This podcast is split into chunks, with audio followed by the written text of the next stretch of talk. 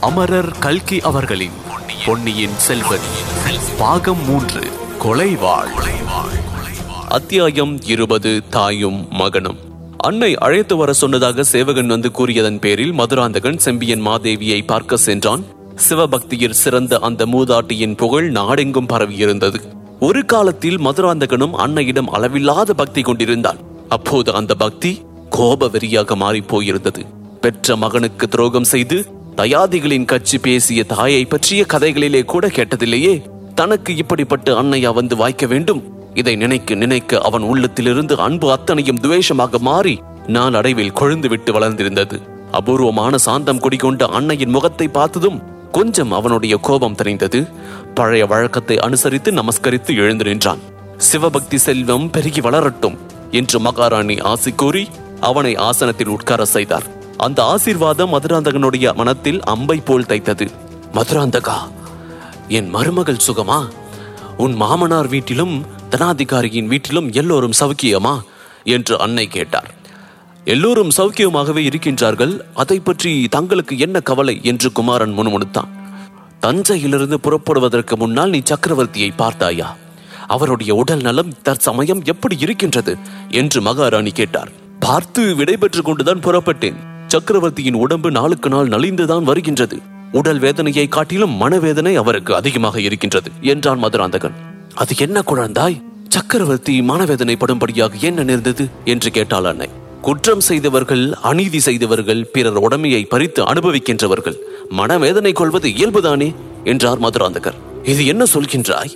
சக்கரவர்த்தி அவ்வாறு என்ன குற்றம்? அநீதி செய்து விட்டார் வேறு என்ன செய்ய வேண்டும்? நான் இருக்க வேண்டிய சிம்மாசனத்தில் அவர் இத்தனை வருடங்களாக அமர்ந்திருப்பது போதாதா? அது குற்றம் இல்லையா அநீதி இல்லையா? குழந்தாய் பால் போல தூய்மையாக இருந்த உன் உள்ளத்தில் இந்த விஷம் எப்படி வந்தது? யார் உனக்கு துர்போதனை செய்து கெடுத்து விட்டார்கள்? என்று இரக்கமான குரலில் கேட்டார் அன்னை. எனக்கு ஒருவரும் துர்போதனை செய்து கொடுக்கவில்லை. தங்கள் மகனை அவ்வளவு நிர்மூடனாக ஏன் கருதுகின்றீர்கள்? எனக்கு சுய அறிவே கிடையாது என்பது தங்களுக்கு என்னமா? என்றார் மதுராந்தகர். எத்தனை அறிவாளிகள் இருந்தாலும் துர்போதனையினால் மனம் கெடுவது உண்டு. கரைப்பவர்கள் கரைத்தால் கல்லும் கரையும் அல்லவா? கூனியின் துர்போதனையினால் தான் கையையின் மனம் கெட்டு போகவில்லையா? பெண்களின் மனத்தை அப்படி துர்போதனையினால் கெடுத்து விடலாம் என்பதை நானும் தெரிந்து கொண்டுதான் இருக்கின்றேன் என்றான் மதுராந்தகர். மதுராந்தகா யாரை குறிப்பிட்டு சொல்கின்றாய்? தாயே என்ன எதற்காக அழைத்தீர்கள் அதை சொல்லுங்கள். சற்று முன் நடந்த வைபவத்தில் நீ பிரசன்னமாயிருந்தாய் அல்லவா இருந்தேன். யாரோ வழியோடு போகின்ற சிறுவனை பல்லக்கில் ஏற்றி அழைத்து வர செய்தீர்கள். சிம்மாசனத்தில் ஏற்றி வைத்து உபசரித்தீர்கள். அவன் தலைக்கால் தெரியாத கர்வம் கொண்டிருப்பான். ஐயோ அப்படி அவசாரமாய் பேசாதே குழந்தாய். வந்திருந்தவர் வயதில் வாலிபரானாலும் சிவஞான பரிபக்குவம் அடைந்த மகான். ம் அவர் மகானாகவே இருக்கட்டும். நான் குறைத்து பேசினால் அவருடைய பெருமை குறைந்து விடாதல்லவா? அந்த மகானுக்கு தாங்கள் ராஜரீக மரியாதைகள் செய்ததையும் நான் ஆட்சேபிக்கவில்லை. என்னை எதற்காக அழைத்தீர்கள் என்று சொல்லுங்கள். செம்பியன் மாதேவி ஒரு நெடிய பெருமூச்சு விட்டார். பிறகு கூறினார் உன்னுடைய குணத்தில் ஏற்பட்டிருக்கும் மாறுதல் எனக்கு பிரமிப்பை உண்டாகுகின்றது. பழுவேட்டரையர் மாளிகையில் இரண்டு வருஷ வாசம் இப்படி உன்னை மாற்றிவிடும் என்று நான் கனவிலும் நினைக்கவில்லை. ம் போனால் போகட்டும். என்னுடைய கடமையை நான் செய்ய வேண்டும். உன் தந்தைக்கு நான் அளித்த வாக்குறுதியை நிறைவேற்ற என்னால் இயன்ற வரையில் முயல வேண்டும் மகனே. உன்னை அழைத்த காரியத்தை சொல்லுவதற்கு முன்னால் என்னுடைய கதையை நான் உன் தந்தையை மணந்த வரலாற்றை கூற வேண்டும் சற்று பொறுமையாக கேட்டுக்கொண்டிரு என்றார் மதுராந்தகன் பொறுமையுடன் கேட்டுக்கொண்டிருக்க போவதற்கு அறிகுறியாக கால்களை மண்டி போட்டுக்கொண்டு கைகளை பீடத்தில் நன்றாய் ஊன்றிக்கொண்டு உட்கார்ந்தான். நான் பிறந்த ஊராகிய மழப்பாடிக்கு நீ குழந்தையாக இருந்தபோது இரண்டொரு தடவை வந்திருக்கின்றாய். அந்த ஊரில் உள்ள சிவபெருமான ஆலயத்தையும் பார்த்திருக்கின்றாய். கோச்செங்கோட் சோழ மன்னர் சிவாலயம் எடுப்பித்த அறுபத்து நாலு ஸ்தலங்களில் அதுவும் ஒன்று என்று பெரியோர்கள் சொல்ல கேட்டிருக்கின்றேன். உன்னுடைய பாட்டனார் என்னுடைய தந்தை மழபாடியில் பெரிய குடித்தனக்காரர். எங்கள் குளம் தொன்மையானது. ஒரு காலத்தில் மழவரையர்கள் செல்வாக்கு பெற்ற சிற்றரசர்களாயிருந்தார்கள். விஜய ஆலய சோழர் காலத்தில் நடந்த யுத்தங்களில் பாண்டியர்களோடு சேர்ந்திருந்தார்கள். அதனால் சோழர்கள் வெற்றி பெற்ற பிறகு மழவரையர்களின் செல்வாக்கு குன்றியிருந்தது. சிறு பெண்ணாயிருந்த போது அதை பற்றியெல்லாம் நான் குறைபடவில்லை. என் உள்ள மழபாடி ஆலயத்தில் உள்ள நடராஜ பெருமான் மீது சென்றிருந்தது. மழபாடியின் சரித்திரத்தில் நிகழ்ந்த ஒரு வரலாற்றை ஒரு பெரியவர் நான் குழந்தையாக இருந்தபோது எனக்கு சொன்னார். சுந்தரமூர்த்தி சுவாமிகள் தமது சீடர்களுடனேயே எங்களூர் பக்கமாக போய்க் கொண்டிருந்தார். மழபாடி சிவாலயத்தை சுற்றி செழித்து வளர்ந்த கொத்து கொத்தாக பூத்து குலுங்கிய கொன்னை மரங்கள் ஆலயத்தை மறைத்திருந்தனவாம். ஆகையால் கோயிலை கவனியாமல் சுந்தரர் சென்றாராம். சுந்தரம் என்னை மறந்தாயோ? என்று அவர் காதில் ஒரு குரல் கேட்டுதான். சுந்தரர் சுற்றும் முற்றும் பார்த்து யாராவது ஏதேனும் சொன்னீர்களா? என்று கேட்டாராம். சீடர்கள் இல்லை என்றார்களாம். தங்கள் காதில் குரல் எதுவும் கேட்கவில்லை என்றும் சொன்னார்களாம். சுந்தரர் உடனே அருகில் ஏதாவது ஆலயம் மறைந்திருக்கிறதா என்று விசாரித்தாராம். கொன்னை மரங்களுக்கிடையில் மறைந்திருந்த மழபாடி திருக்கோயிலை கண்டுபிடித்து ஓடி வந்து இறைவன் சன்னதியில் பொன்னர் மேனியனே என்ற பதிகத்தை பாடினாராம்.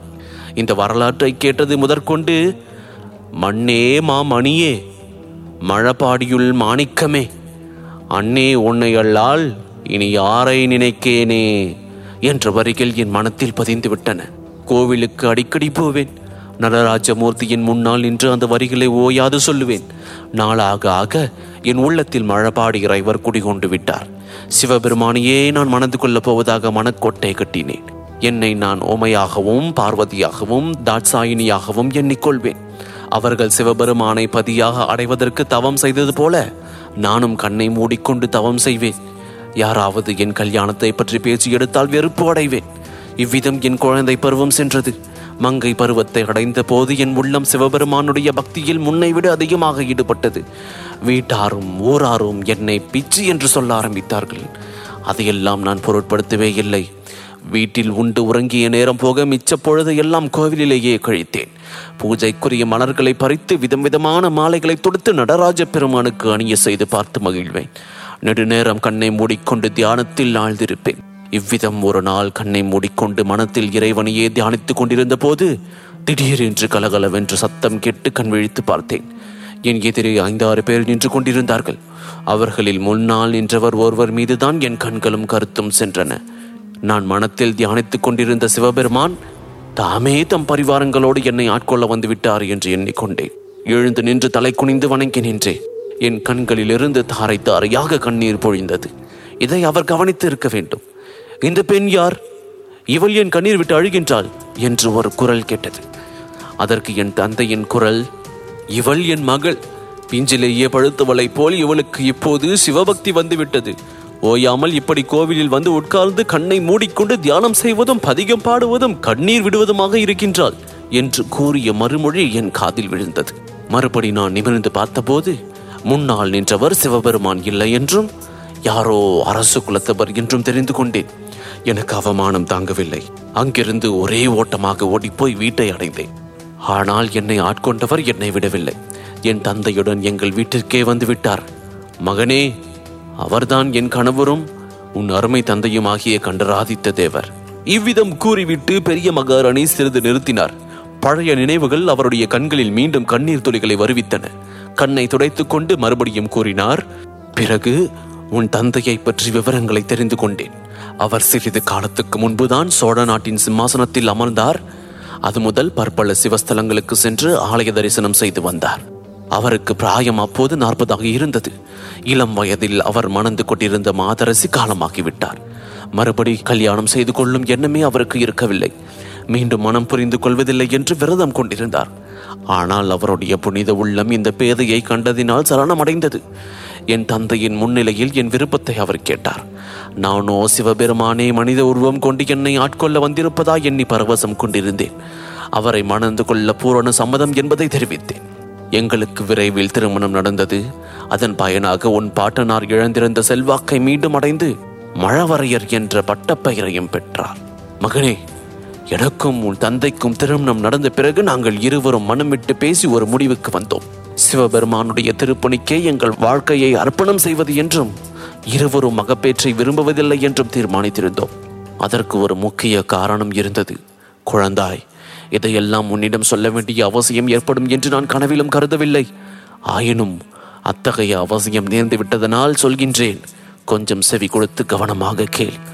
இவ்விதம் செம்பியன் மாதேவி கூறி மீண்டும் ஒரு நெடுமூச்சு விட்டார். மதுராந்தகனும் முன்னை காட்டிலும் அதிக சிரத்தையுடன் காது கொடுத்து கேட்க தொடங்கினான். இதன் தொடர்ச்சியை அத்தியாயம் இருபத்தி ஒன்று நீயும் ஒரு தாயா? இதில் தொடர்ந்து கேட்கலாம். இந்த தொகுப்பினை உங்களுக்காக வாசித்து நான் டிஜே முருகா. இன்ஸ்டாகிராமில் என்ன ஃபைண்ட் செய்யுங்க? முருகன் டாட் டிஜே மற்றும் ஃபேஸ்புக்கில் ஃபைண்ட் செய்ய இந்த சவுத் ரேடியோஸ் ஆப்பினுடைய இடது பக்க மேல் மூலையில் உள்ள ஷேர் பட்டனை கிளிக் செய்யுங்க. மீண்டும் மற்றொரு பாட்காஸ்டில் சந்திப்போம். நன்றி வணக்கம்.